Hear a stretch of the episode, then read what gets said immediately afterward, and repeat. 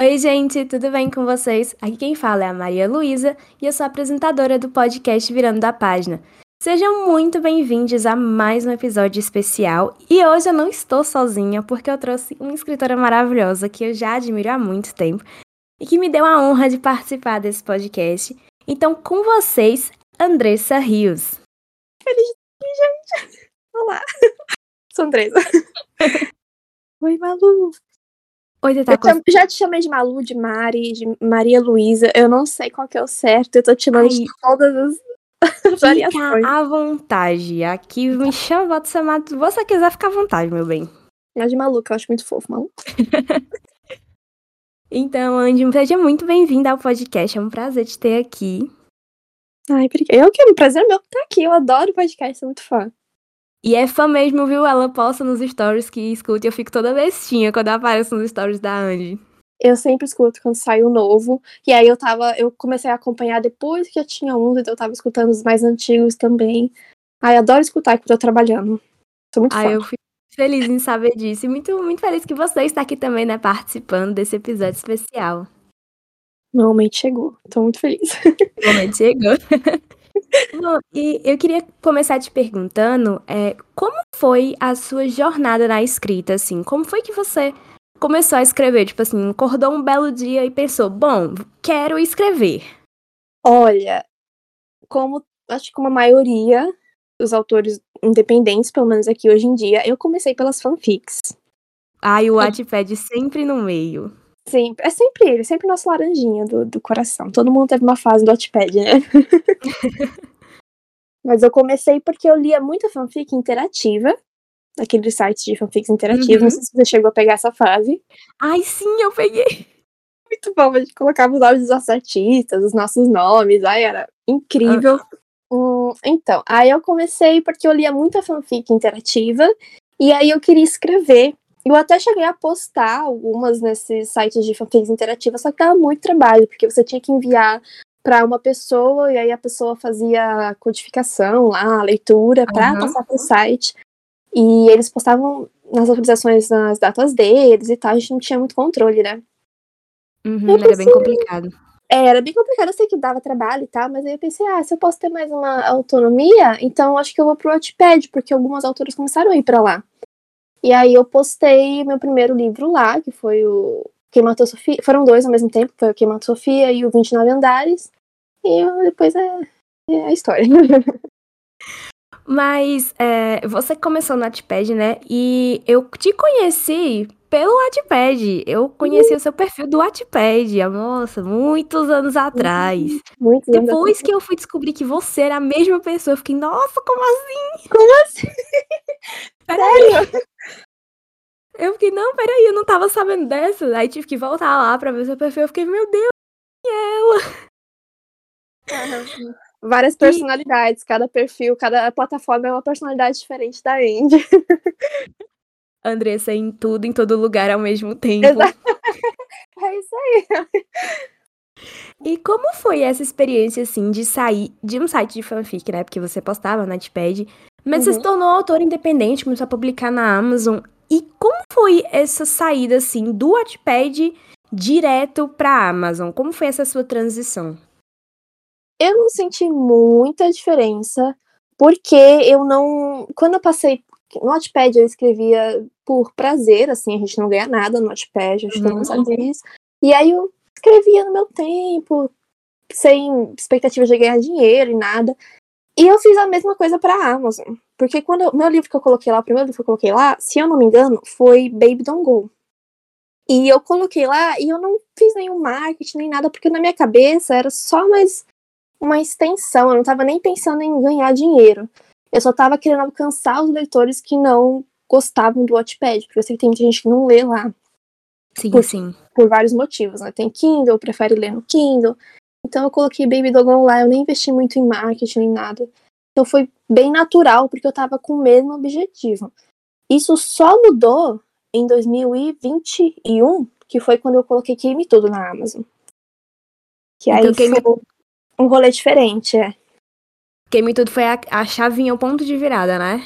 Foi, foi o ponto de virada. Foi quando eu percebi que eu comecei a crescer um pouquinho mais, como autora da Amazon, porque até ali eu era mais conhecida como autora do Wattpad, e tem sim uma certa diferença, né? Porque são dois jeitos diferentes de contar histórias. E isso realmente mudou com o Queime Tudo. Foi quando eu percebi, nossa. Foi até quando eu me demiti do meu CLT e falei assim, não, agora eu vou viver de escrita.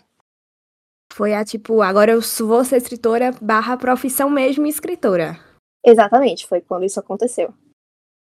E como você fez essa mudança, né? A gente sabe que você aí já tem, é, já faz seu livro físico, já tem várias, é, eu quero dizer, tipo, várias obras publicadas, já tem físico lançado, enfim, várias, vários sucessos.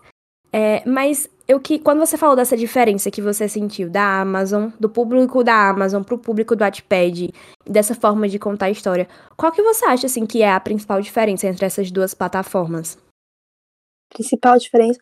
Eu acho que o pessoal da Amazon procura, além deles procurarem mais profissionalismo, que faz sentido, porque eles estão pagando ali pelo livro, então eu sei que eles são mais exigentes do que o pessoal do Wattpad.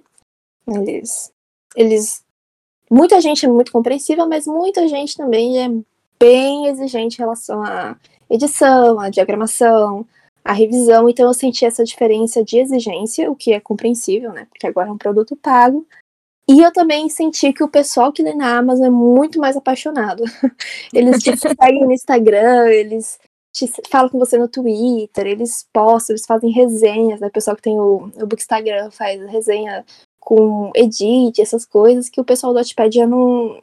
Acho que eles não têm muita, muita paixão, assim. Eles leem, mas acho que como é muita coisa, eles acabam lendo sem dar muita, entre aspas, atenção.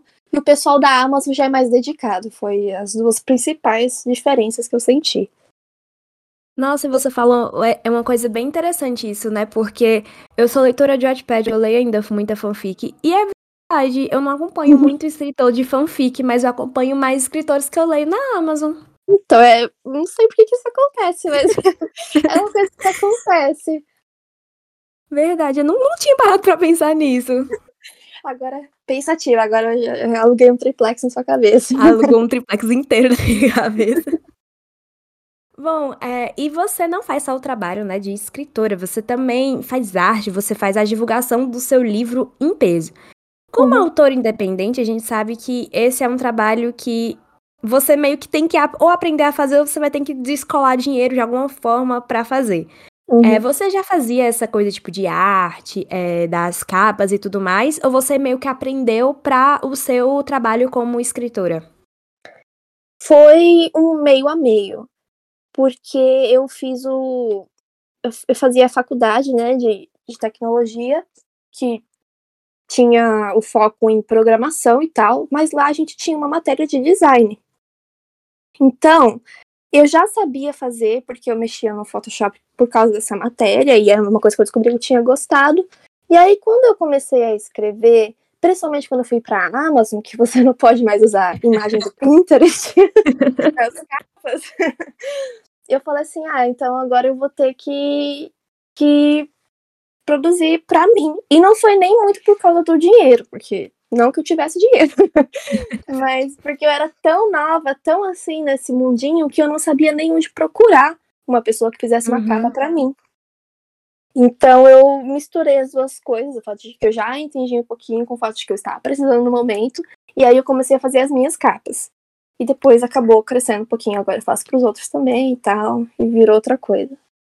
Sim, é a capa de Boas Maneiras do livro da Tini, maravilhosa, eu adoro essa capa, acho ela linda demais. Ai, aquela capa com cheirinho de chiclete, eu sou apaixonada, não foi porque eu fui, não, mas a Tini arrasou, porque foi ela que direcionou tudo e ficou perfeita, ficou linda. Você falou o que exatamente o que eu pensei. Ela tem cheiro de chiclete, daqueles é, gloss que você passa na boca, que tem uhum. de chiclete. Você olha para aquela capa, eu sinto vontade de mascar chiclete, eu não sei explicar. É, era isso, funcionou e é isso aí. E assim, é, na sua jornada, não só enquanto escritora, como leitora e como também várias outras é, partes do processo editorial de um livro que você também cumpre, eu queria saber qual foi, é, ou qual, quais foram as suas inspirações, assim, que te fizeram não só te inspirar a escrever, mas também é, a ler livros, a conhecer mais desse universo, Eu queria que você me contasse um pouquinho sobre isso. Eu fico meio perdida nesse negócio de inspiração, porque às vezes eu reparo que eu não, não tenho um foco. Eu gosto muito de autores de terror e suspense, claro, que são as pessoas que mais me inspiram, porque é os livros que eu mais escrevo, geralmente. Mas hoje em dia eu diria que ver a jornada de autores independentes no geral me inspira muito tanto a ler quanto a escrever, porque eu olho todo o trabalho que alguém está fazendo no livro e eu falo, nossa, eu preciso ler isso. Então, eu não sei como pôr isso em palavras, mas hoje em dia eu acho que o mercado independente é o que mais me inspira tanto a escrever quanto a ler, por vários motivos. E você mencionou é, justamente o fato de você escrever é, terror, suspense. E assim, não é um gênero fácil, pelo menos assim, eu acho, né? Em meu ponto de vista como leitora, eu acho que eu fico sempre assim, meu Deus, escrever suspense deve ser uma loucura. No começo você tinha essa dificuldade de escrever suspense, terror, ou era uma coisa, tipo, muito natural, que você chegava lá e escrevia?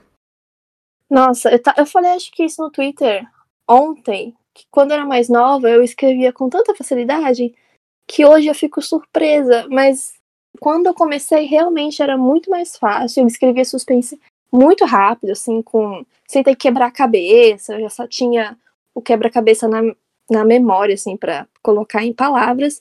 E eu acho que é porque eu lia muito suspense, que é o que todo mundo diz, né? Você, quanto mais você lê, mais você escreve. Então era bem, sempre foi um pouquinho natural para mim. Hoje em dia, acho que por eu ter me aventurado em outros gêneros, tá, tá um pouquinho apagado o suspense, mas eu ainda gosto muito de escrever e eu ainda tenho é a mais fácil para mim de todos os gêneros, porque foi o que eu li muito, muitos livros de suspense, e isso me ajudou bastante pouquinho também sobre o Andiverso no geral. É, você escreve muito suspense e terror, mas com elementos sobrenaturais. É, e você conecta todas as histórias assim, e eu fico muito impressionada quem tem essa capacidade, porque minha memória é muito ruim para lembrar dos mesmos personagens, que dirá para lembrar do universo inteiro. Então, foi difícil você por causa desse elemento sobrenatural, né, que você tinha conectado histórias, foi difícil escrever histórias conectadas? Ou você meio que, na sua cabeça, você já tem, tipo, ah, essa história vai se interligar com essa? É um pouquinho dos dois. Porque eu não sei se eu já falei isso recentemente, eu sei que já falei em algum momento. Mas os meus livros, eles são conectados porque, inicialmente, todos aqueles personagens eram de um livro só. Que ah, eu não sabia. Então, eu escrevi, eu cheguei até a postar alguns capítulos no Notepad, mas eu não tava gostando. E aí eu tirei. Só que eu gostava muito dos personagens dele. Aí eu falei, ah, acho que eu vou espalhar esses personagens em vários livros. E aí eu, como eles estão no mesmo universo, eu vou dando um jeitinho aqui de conectar para eu não perder pelo menos a essência daquele livro que eu tinha. E aí se torna um pouquinho fácil fazer esse universo, porque os personagens já estavam interagindo antes, já tinha essas ligações. E o que é difícil para mim hoje é quando eu quero trazer novos personagens, como foi o caso de Mal em Mim, e porque eu reescrevi a história, então os personagens originais já não eram mais os mesmos, foi um pouquinho mais difícil de encaixar, mas acaba dando certo que a gente quer manter aí a vibe do diverso, então a gente acaba fazendo funcionar. Mas inicialmente não, não era tão difícil por causa disso, por causa do livro que já existia. E assim, é...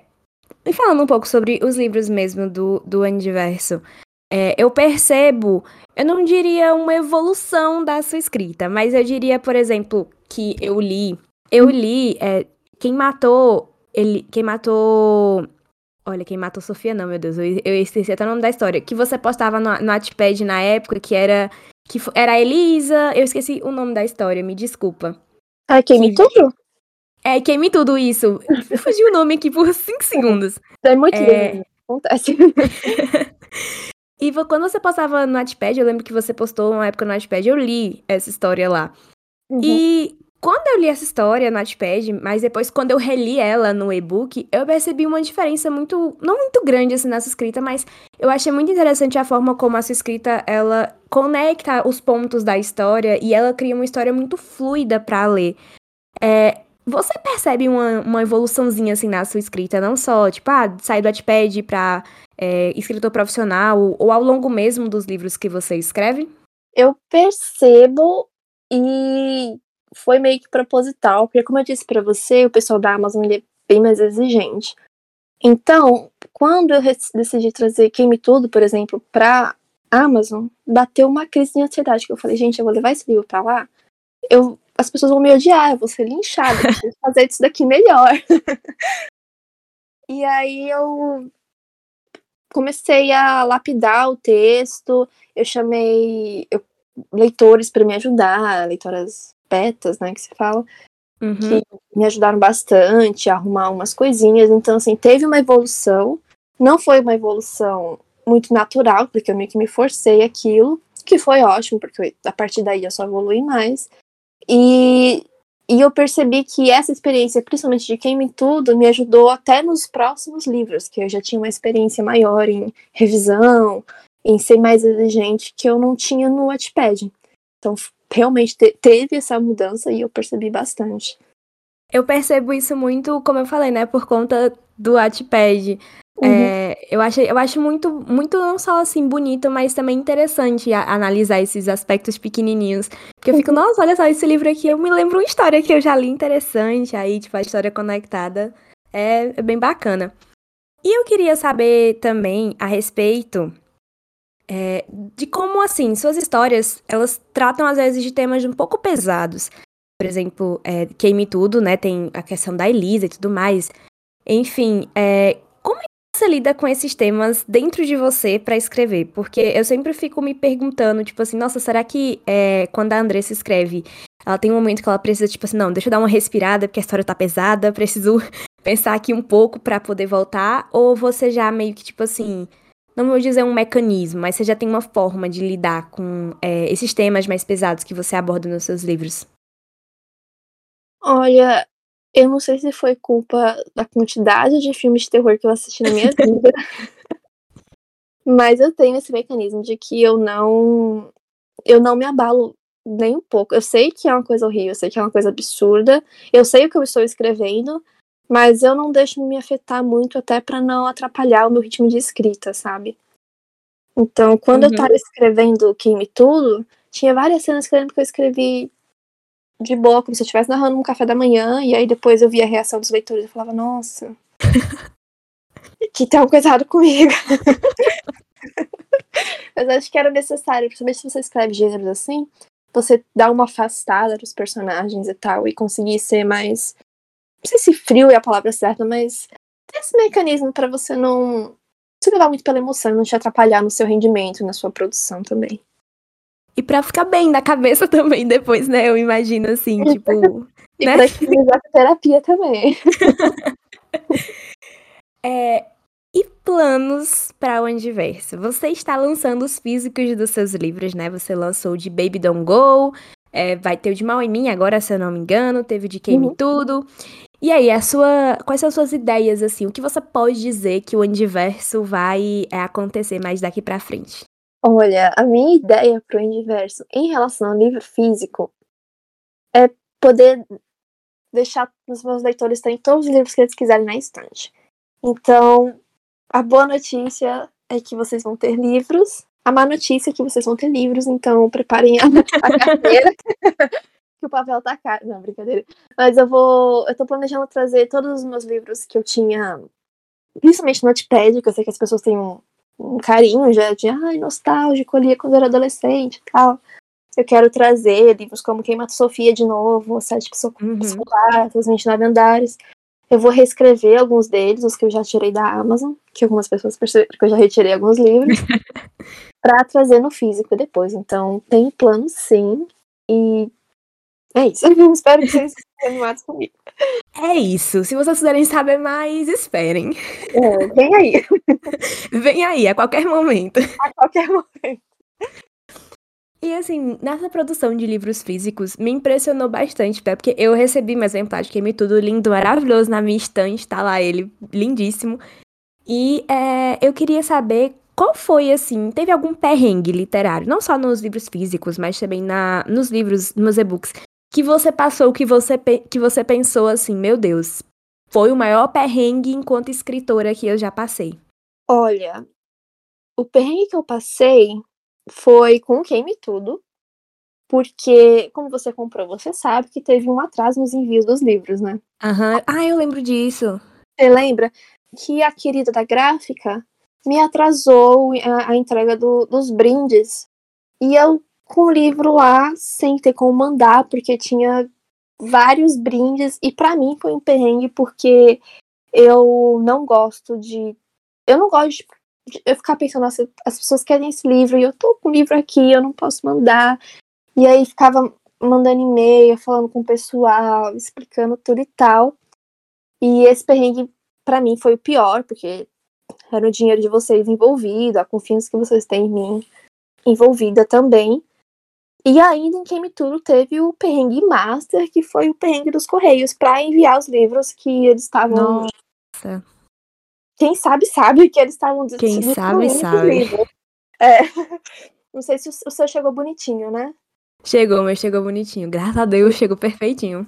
Que bom, porque eu, muitos livros de Queime Tudo eu tive que reenviar porque eles estavam jogando no quintal, o cachorro comia, pegava chuva, Nossa. o livro sumia, então foi um perrengue grande também, porque além de atrasar, eu tive que ficar reenviando e as pessoas esperando, então eu fiquei muito nervosa. E foi o maior que eu tive assim na minha carreira, espero nunca mais passar por isso de novo. Ai, esperamos que nos próximos físicos seja só coisas boas e sucessos, porque ninguém merece. É, então, olha, ninguém merece. Mas deu tudo certo, eu consegui reenviar todos os livros, graças a Deus, e tá todo mundo com os livros bonitinho agora. Mandei até por transportadora para não ter problema em certo momento, e deu tudo certo. Então o importante é isso. Como a Isabela Boscov diria, mais que profissional, que dedicação. E assim, é, você escreve, como você mencionou, você escreve muito livro de suspense, você escreve muito livro de terror, sobrenatural. Mas você tem vontade de escrever algum gênero, assim, que você quer muito escrever, que você, tipo, ainda não tentou, mas você fica, nossa, seria bacana tentar escrever esse gênero? Olha, eu acho que essa altura da vida eu já escrevi de quase tudo, porque entre os livros que estão disponíveis e não disponíveis, eu tenho ficção científica, tem fantasia, tem terror, tem suspense. Mas um gênero que eu queria escrever mais, porque eu acho que o que eu tenho não é o suficiente, é romance. Porque a gente tem Batom Vermelho, não sei se você chegou a ler. Eu não li, mas eu tenho ele comprado na Amazon, mas eu só não li.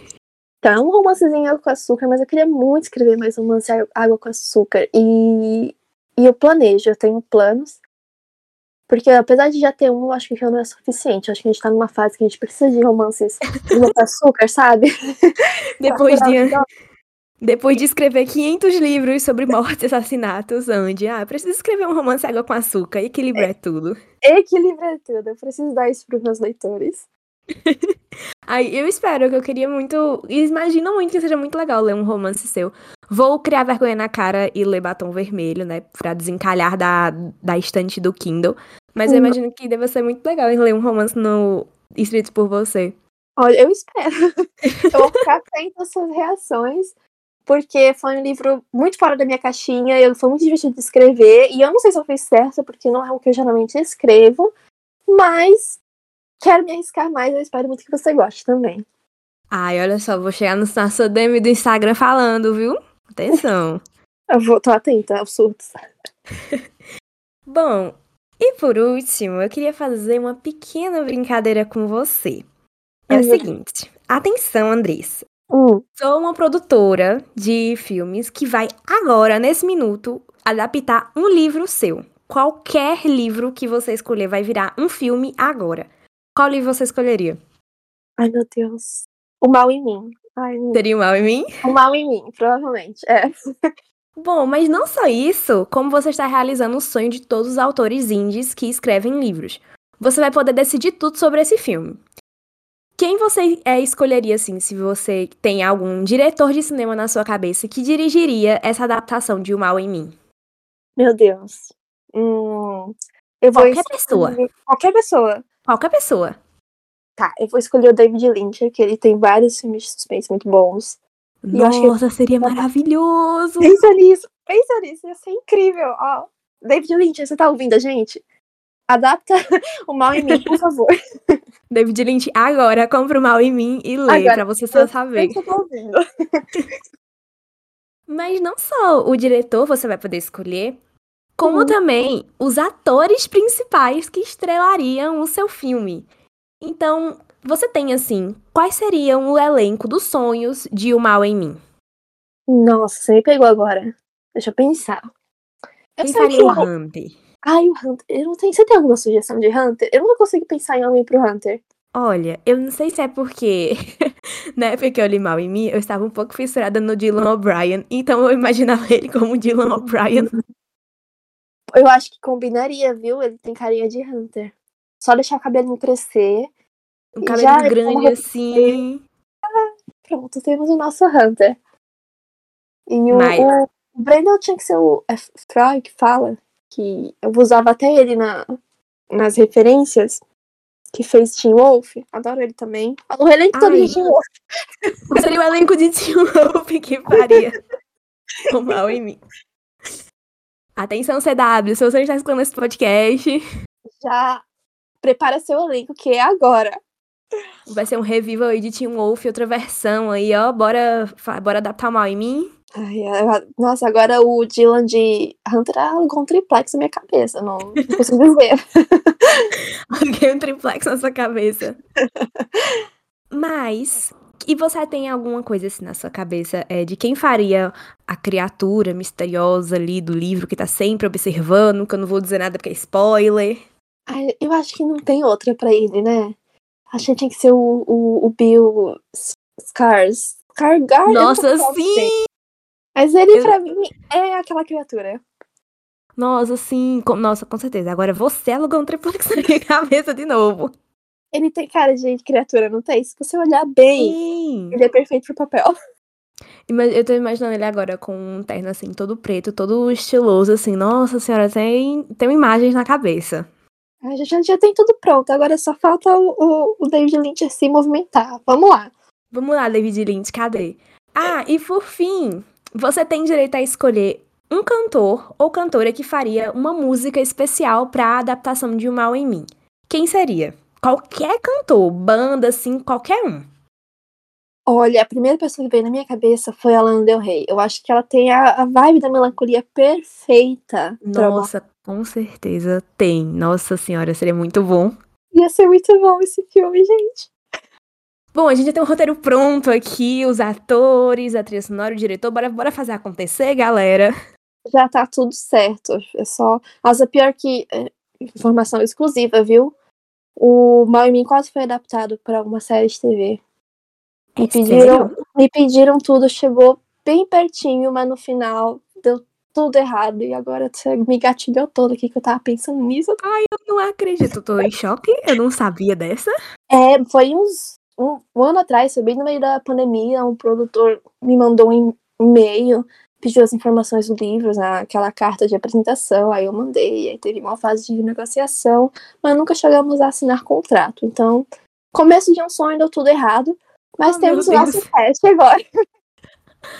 Ai, meu Deus, eu não acredito. Agora vai ficar na imaginação e eu vou ficar que nem você, engatilhadíssima. Engatilhar, ah, nunca vamos superar, e você sofrendo. Vamos ficar sofrendo e quem escutar esse podcast também vai ficar sofrendo agora com essa adaptação. Ai, meu Deus, queria. Quem sabe um dia, né? E sabe um dia, sonhar não custa nada, vai que acontece. Então, a gente pode sonhar, é livre. Exato. E bom, Andy, eu gostaria muito de te agradecer pela participação no podcast. É... Pode ter certeza que eu vou te chamar mais vezes, tá? Eu queria só deixar isso claro, porque eu adorei te receber aqui. Muito obrigada pela sua. Pelo seu tempo, por ter estado aqui. Eu vou deixar agora que você faça seu merchan aí de rede social, link na Amazon, é, arroba do Twitter, do TikTok, enfim, fica à vontade pra você é, divulgar onde é que a gente te encontra aí no mundo digital. Ai, Malu, eu, primeiro, eu que agradeço, porque, como eu disse antes, eu sou muito fã do podcast e tá aqui, de verdade, assim, muito bom, porque eu escuto todos os episódios e eu adoro todas as opiniões, eu adoro os ah, convidados. Então, muito obrigada. Eu amei estar aqui, amei as suas perguntas, você é incrível, você é maravilhosa. O trabalho que você faz aqui no Instagram é perfeito, eu sou muito fã. Tô toda bobinha, você não pode ver, Ah. mas eu estou toda bobinha nesse momento. Se eu pudesse ficar aqui três horas só te elogiando, mas não dá. Então, Idem, também faria o mesmo, viu? Também faria o mesmo, que eu já admiro muito. Então me chama assim que eu volto, sempre com muito prazer, adorei estar aqui. E sobre as minhas redes sociais, é Andresa Rios, com um S só, no TikTok. Andresa com S, não com Z, no TikTok.